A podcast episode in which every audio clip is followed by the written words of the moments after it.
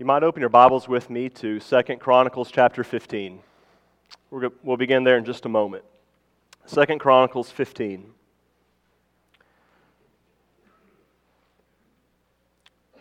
Well, a lot of you came back. That's encouraging. It's good to see so many friends of the church here who are visiting, and we're glad you're here as well. If you happen to be from the community and you don't regularly worship anywhere, you've lighted on a good spot. And if there's anything that uh, I can do uh, to, to speak with you about the lesson or anything of that sort, uh, then we certainly invite that. And I also want to say our entire purpose and business with our lessons today and with what's coming up tomorrow and Tuesday evening, we're trying to reach your heart. And there comes a point where we can study all these things, we can go through these scriptures, we can, you know, craft these appeals to you. But we're open our heart to you. And what we want to ask of you is that if you've been contemplating making some changes, you've been thinking about your soul, and maybe some of the good people here or others have been talking to you, let that work on you. And don't put that off and don't ignore it. And one thing that I want to encourage you to consider as well is that you are among friends. You're not among adversaries here. And if there's something that you need, if there's strength that you need, if there are numbers that you need to help you. You'll find that here. And I want you encouraged to, you to think about that. Well, we read from time to time in the story of the divided kingdom that there were periods of the people's history where they realized we have not been doing what's right. And so a king, or sometimes in the case of Jehoiada, a high priest would gather the people together and they would renew their covenant with God. And I want to look at one of these instances in 2 Chronicles chapter 15. Upon the preaching and the message of one of God's prophets, we have here Asa who responds to that. And as we read in 2 Chronicles 15, he gathers the people together such that could come to Jerusalem. And look together with me beginning in verse 10. So they gathered together at Jerusalem in the third month, in the 15th year of the reign of Asa. And they offered to the Lord at that time 700 bulls and 7,000 sheep from the spoil they had brought. Then they entered into a covenant to seek the Lord God of their fathers with all their heart and with all their soul. And whoever would not seek the Lord God of Israel was to be put to death, whether small or great, whether man or woman. Then they took an oath before the Lord with a loud voice, with shouting and trumpets and ram's horns and all Judah rejoiced at the oath, for they had sworn with all their heart and sought him with all their soul. And he was found by them, and the Lord gave them rest all around. The general message that the people were sending with these moments where they would renew the covenant with God was We have been sinning, but now that stops conclusively. And from this moment on, we will serve the Lord with all our heart, soul, might, and strength, and whatever it costs, we are going to make that our priority. And what we're saying today is there comes a time in all of our lives, personally, sometimes as families, and sometimes as churches, where we need to realize we need to wake up. We have not been right with the Lord, and that is now changing. Whatever that's going to look like, we will make it happen. And so, what we want to think about this afternoon is there's actually a time that God has set aside for us that's really a fitting and appropriate time for us to renew our covenant, and that's the Lord's Supper. Now, before we go any further, you might be thinking to yourself, hey, that should have been this morning. Well, one thing I think is, yeah, that's appropriate, but it's also good to think about the fact that the Lord's Supper is not just a matter of Sunday, it's an all the week kind of thing. Now, certainly, yes, we have the authority, and it is bound upon us. We observe every first day of the week. That's the day that the Lord has us to observe. I understand that. But the Lord's Supper is not just something where, yes, this floats through my mind on Sunday morning, and then it's gone, and then I carry on the rest of the week just trying to be a good person. The Lord's Supper should be an act. It is a ritual in a good sense of the word that should change us and that should stay with us throughout the week. The Lord's Supper and the covenant that we are affirming in that is on my mind all the time. And there are moments in which the fact that I have a covenant with God, it makes me afraid, so I keep my obligation. It reminds me of what I should rejoice in and celebrate, and so that gives me the positive motivation. So, what we're doing in this lesson is thinking about the Lord's Supper as an appropriate moment for us inwardly to reflect upon our souls and to commit to making those changes. So, what we're going to do then in this lesson is first of all, we want to go back to the old covenant that God had with the Israelites, and we want to look specifically at the moment that He ratified the covenant with them. And we want to see what we can learn then about the Lord's Supper from that. Then we will take a look at a couple of passages in the New Testament that give us some practical things to think about as we are observing that, but also not just on that moment, but for an afternoon like this, or even for Tuesday afternoon or Thursday morning. Some important things for us to think about. So let's first turn back in our Bibles to Exodus chapter 19. Let's go back to Exodus 19.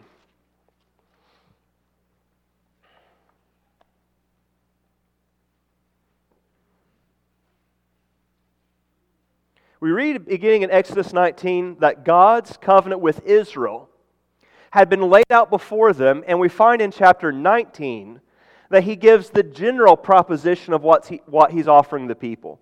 Look in Exodus 19. At this point, they've come through the Red Sea. God has gave them water in the wilderness. He's gave them food in the wilderness. He's fought their battles for them. And now we come here to Mount Sinai. Look in chapter 19, verse 4. You have seen what I did to the Egyptians, and how I bore you on eagle's wings and brought you to myself. Now, therefore, if you will indeed obey my voice and keep my covenant, then you shall be a special treasure to me above all people, for all the earth is mine. And you shall be to me a kingdom of priests and a holy nation. These are the words which you shall speak to the children of Israel. So we have here a covenant that God is offering to the people. There's a sense in which this covenant, number one, is reciprocal, meaning that God has obligations in the covenant and the people have obligations in the covenant. So, what are these obligations? On God's part, He will make them special, He will sanctify them. And with every command that they are keeping, they are allowing, in the performance of every commandment, they are allowing God to put a fingerprint upon their heart and shape their character. That's what God will do. And on the people's perspective, what do they do? If you will indeed obey my voice and keep my covenant. So God has offered them the general terms of the covenant, and we see then down to verse 8 all the people answered together and said, All that the Lord has spoken, we will do. So Moses brought back the words of the people to the Lord. All right, so now we have what you might say is the handshake. There's the verbal agreement. Now, what we have in the intervening chapters of 20, 21, 22, in chapter 23, we have God giving an example of what this covenant will look like. We might say these are sample laws, a cross section of what it is that God is going to offer and expect of them. But then we come to chapter 24, and we have this covenant then that is ratified.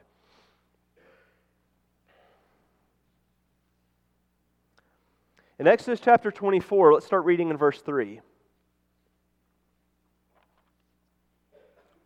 So Moses came and told the people all the words of the Lord and all the judgments. And all the people answered with one voice and said, All the words which the Lord has said, we will do. And Moses wrote all the words of the Lord. And he rose early in the morning and built an altar at the foot of the mountain and twelve pillars according to the twelve tribes of Israel. Now, if you stop there for a moment, picture this scene. Here is this altar. This represents God's presence the fact that He is present at this ratification. The altar is where heaven meets earth. It is the portal by which God comes down to deal with mankind.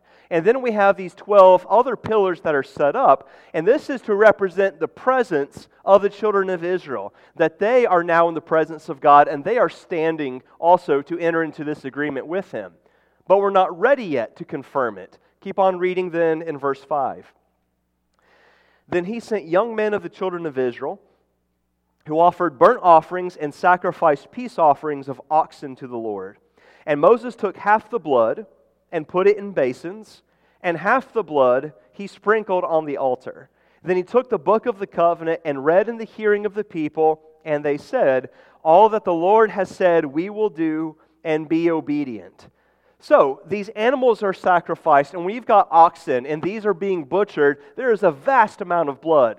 And he collects this in basins. And this copious amount of blood, some of it Moses takes, and in verse 6, he sprinkles it on the altar. For God to come down and to even use the altar as a place of communing with the people, the altar has to pay a price. It must be cleansed and sanctified. But then it says in verse 7 he took the book again and read it, and they again verbally agree to keep it. Now look at what's said in verse 8. Moses took the blood, sprinkled it on the people.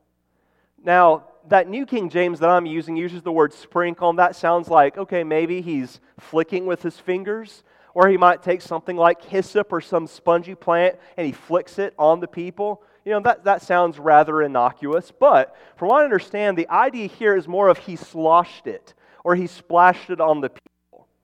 And so, no, he's not getting every single Israelite, but the words mean, I think, what they say. He sprinkled it or sloshed it upon some that would stand as representatives of the nation of Israel. Now, that's one moment in which you might think twice before sitting in one of the front pews. All right? So he is splashing or sloshing this on them. Now, what's the meaning of this? The altar has blood, they now have blood. And in verse 8, Moses says, This is the blood of the covenant which the Lord has made with you, according to all these words. Why the blood? What's the point there? The idea that God is expressing and impressing upon the people is this You have no right to exist in my presence. You have no right to even inhabit the same universe as I do. You have no standing here. What brings you to the table to deal with me? Why should I have any fellowship with you? You are sinful. You are an affront to my holiness. But I want you. I want to be in your presence. I want you to be with me. And there's nothing you can do about that. I will do something about it. I will accept blood. And so he wants the people to embrace and to internalize this fact that for me to come before God, there must be death. There must be that price paid. And they wear on themselves literally the blood of the covenant. Well, we've got it ratified now with blood. Man has now the standing to appear before God because God made the preparation for that. And now they celebrate. Look in verse 9. Then Moses went up, also Aaron, Nadab, and Abihu, and 70 of the elders of Israel. What does it mean they went up? Went up where? They went up part of the mountain. Now, do you think this would have been just a casual thing for them? This is the very mountain and the slopes of which God said, Put up a barrier so that the people do not break through and come up on the mountain. Even if an animal strays and wanders up, you're to shoot it through and to execute that animal. Don't touch the mountain upon pain of death. And now, Moses, the lawgiver and the shepherd, Aaron, the high priest, and Nadab and Abihu, the high priest in waiting. By the way, this makes Leviticus chapter 10 even more poignant.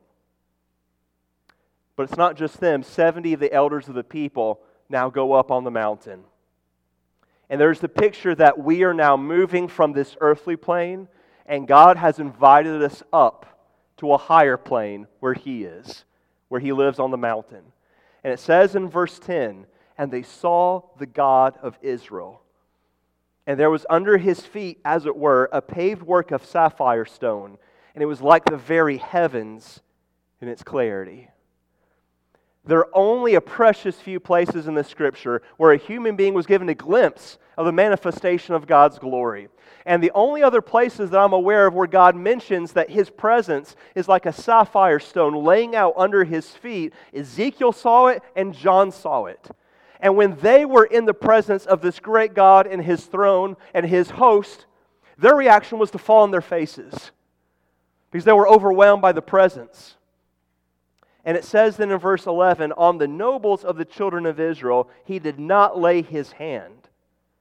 So they saw God and they ate and drank.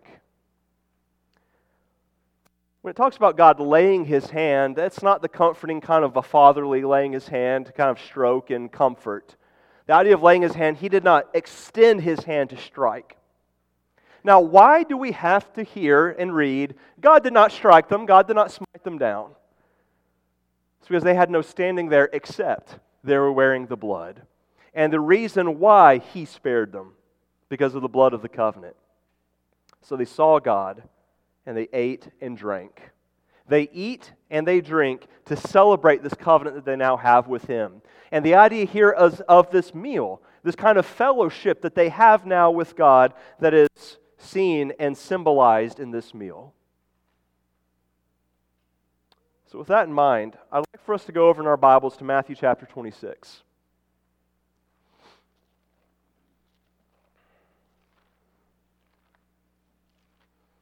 As we're turning over there, let Moses' words ring in your ears. This is the blood of the covenant.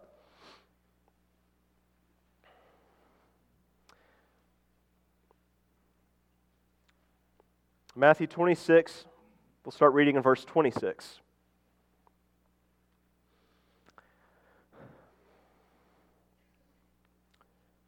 And as they were eating, Jesus took bread, blessed and broke it, and gave it to the disciples and said, Take, eat, this is my body.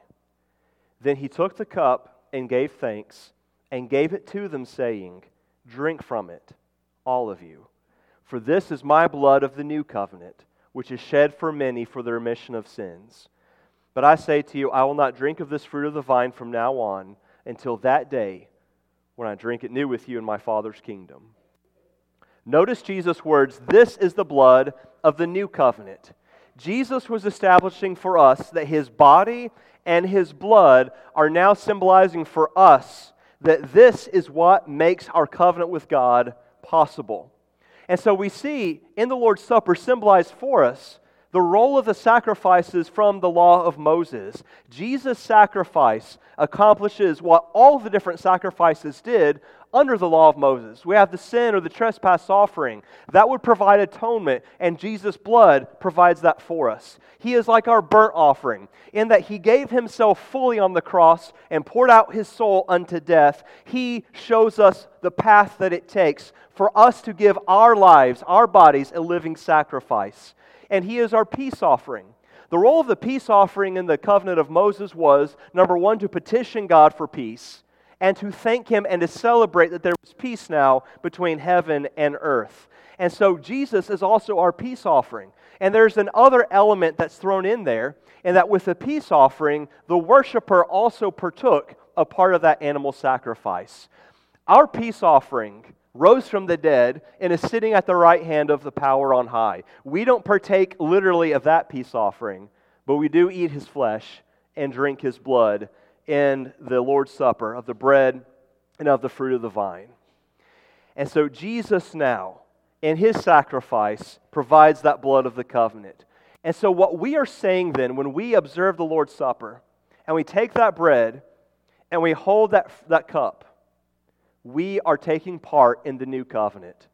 And we are doing that, and we are renewing our fellowship and our commitment to God.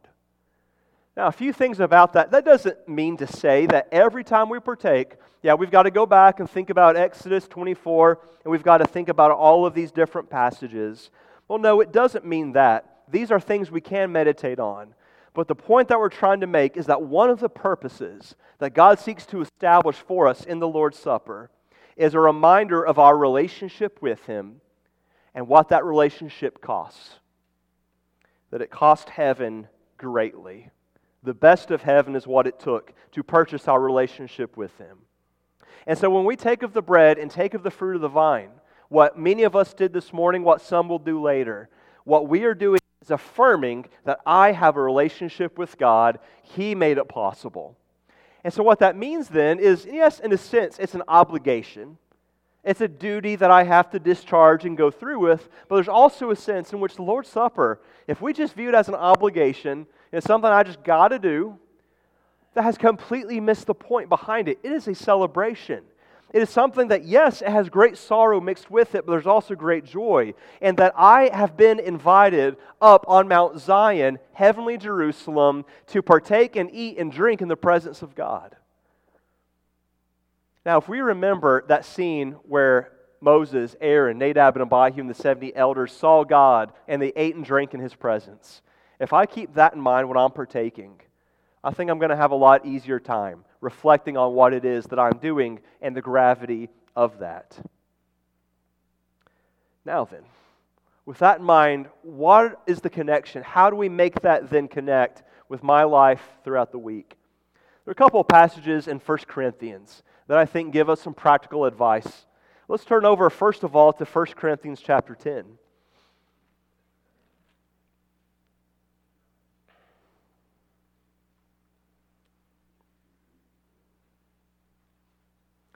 You know, as Paul is writing to the Corinthians, he's writing to a group of people, not just the Jews, but the Gentiles that were there, that were very used to and accustomed to sacrifices. They were used to blood. They were used to bringing their offerings to a temple and to an altar to commune with a deity, as they deemed it. But now their lives have been radically changed, and their outlook has been completely transformed. But that doesn't always show up during the week, day by day. And so here, Paul is teaching them on the responsibilities that entail the Lord's Supper. Look in verse 16. The cup of blessing which we bless, is it not the communion of the blood of Christ? The bread which we break, is it not the communion of the body of Christ? For we, though many, are one bread and one body, for we all partake of that one bread. Observe, observe Israel after the flesh. Are not those who eat of the sacrifices partakers of the altar? What am I saying then? That an idol is anything, or what is offered to idols is anything? Rather, that the things which the Gentiles sacrifice, they sacrifice to demons and not to God, and I do not want you to have fellowship with demons. You cannot drink the cup of the Lord and the cup of demons. You cannot partake of the Lord's table and of the table of demons. Or do we provoke the Lord to jealousy? Are we stronger than He? Paul is warning these Christians when you partake the Lord's Supper, you are affirming a positive relationship with the Lord. But if you do that and you turn around and you have fellowship with idols and you engage in idolatry, you are instead choosing fellowship with Satan. No one can serve two masters, for either he will hate the one and love the other, or else he will be loyal to the one and despise the other. You cannot serve God and mammon. And we cannot possibly have a relationship with God and with the idols of this world at the same time. And what it comes down to is this our covenant with God is not something we say we do, and it's not even so much the act of putting something into our mouth. As sacred as and important that act is, that is a symbol of something that has taken place spiritually within us we are wearing the blood of the covenant. We ingest the blood of the covenant. We are to internalize what it means to have relationship with God. And that means that we are changed. And if we partake of the Lord's Supper and go away from that unchanged, unmoved, untouched by what we have done, then we have said to God that your covenant is, is, is lacking in value to me. And it makes me think of what the Apostle Paul wrote in the second letter to them. As he said to them, Come out from among them and be separate, says the Lord. Don't touch what is unclean, and I will receive you. I will be a father to you, and you'll be my sons and daughters, says the Lord Almighty. Therefore, having these promises, beloved, let's cleanse ourselves from all filthiness of the flesh and spirit, perfecting holiness in the fear of God. Now, you might be thinking about that and you think, well, I don't worship idols. I don't worship false gods. I don't offer any kind of animal to some kind of deity. We also have idols of our heart. Whatever it is that your life is oriented by, whatever you make space for in your life at the expense of others, whatever is your dominating principle and thought and motivation, what gets your energy and your greatest emotion stirred, that is your God. And what we have to confront ourselves and what the Lord's Supper demands of us and won't leave us alone about is look at your heart and remove the idols. Make room only for the Lord and sanctify Him as Lord in our heart. there's another passage I want to look at.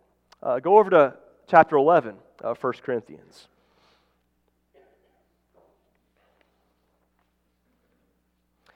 If you look down to 1 Corinthians 11, yes, in, in verses 23 through 26, Paul reminds them of what the Lord did when he instituted the Lord's Supper. But look on down to verse 27. Therefore, whoever eats this bread or drinks this cup of the Lord in an unworthy manner will be guilty of the body and blood of the Lord. But let a man examine himself, and so let him eat of the bread and drink of the cup. For he who eats and drinks in an unworthy manner eats and drinks judgment to himself, not discerning the Lord's body. For this reason, many are weak and sick among you, and many sleep. Of course, we understand that what he means in verse 30 is some of you Christians at Corinth, you're weak spiritually, and you're dead spiritually. And the reason why? When you observe the new covenant in the Lord's Supper, you're not doing it in a way that's worthy of the Lord. I wonder how much of that might be true for any given congregation. What does it mean to eat or to drink in an unworthy manner? I think it could involve a couple of things.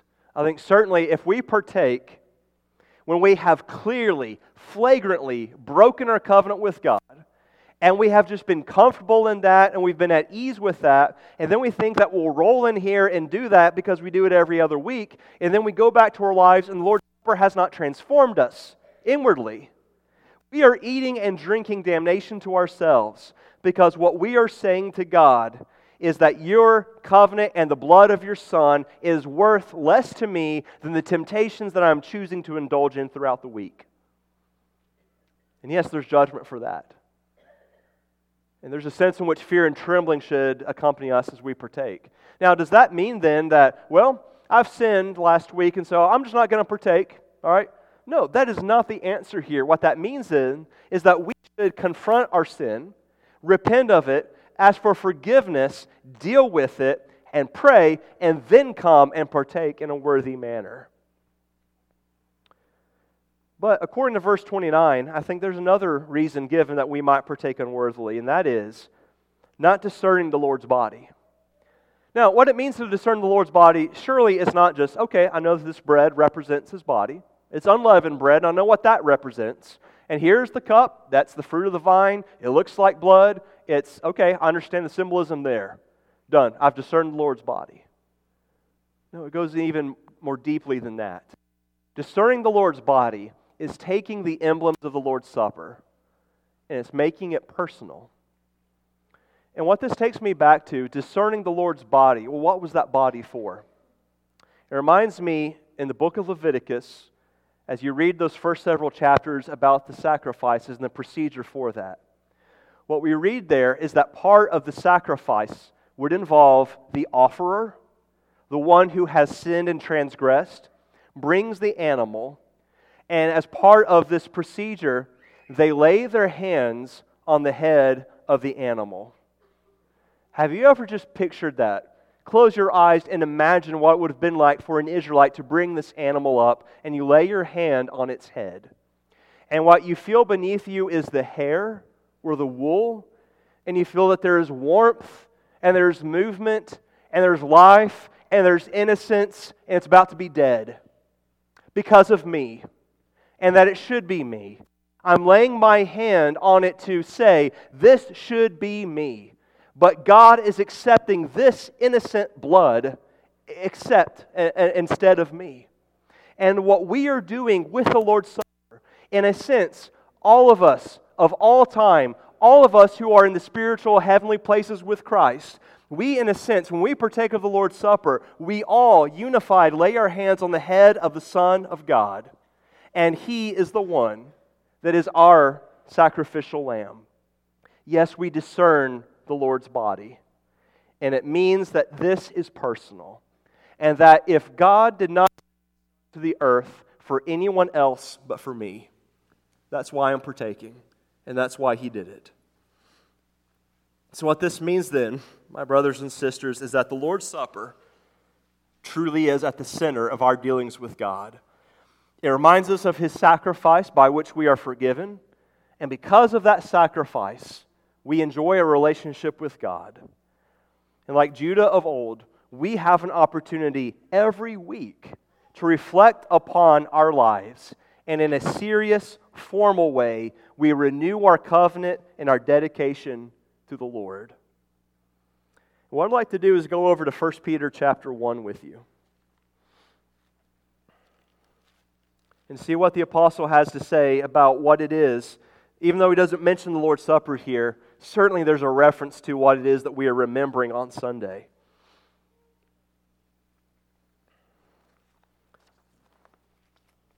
Look in 1 Peter chapter 1.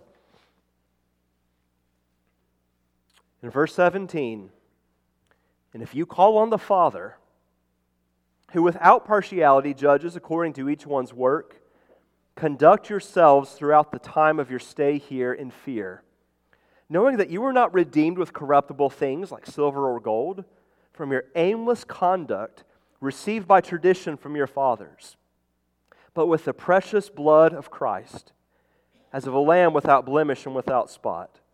He indeed was foreordained before the foundation of the world but was manifest in these last times for you who through him believe in God, who raised him from the dead and gave him glory, so that your faith and hope are in God.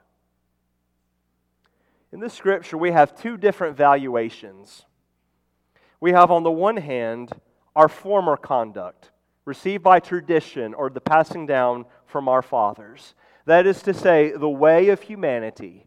How does he describe it?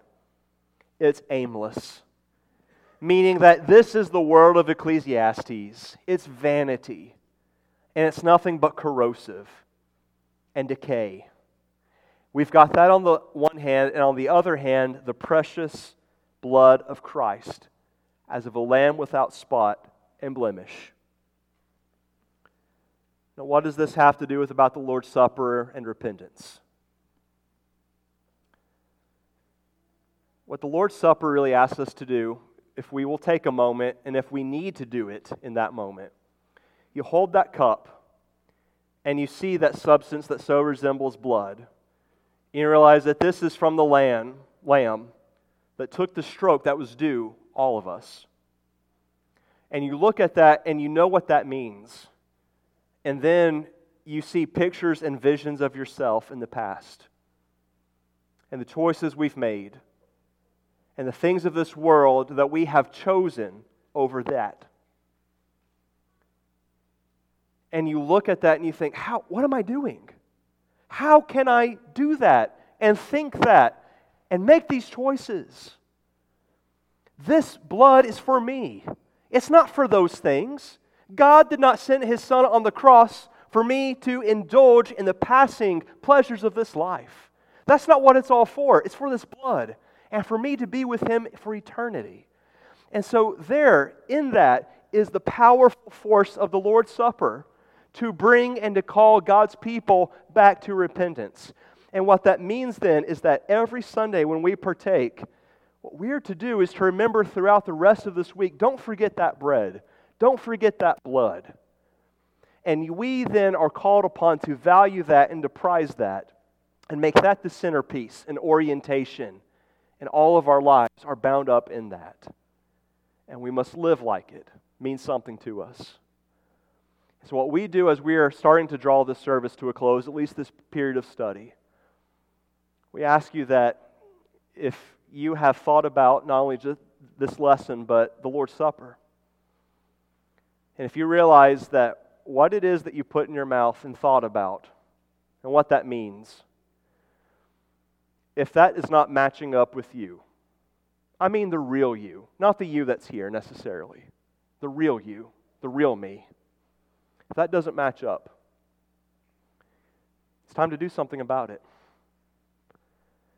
And if you think to yourself, well, there are a lot of things that I have to do.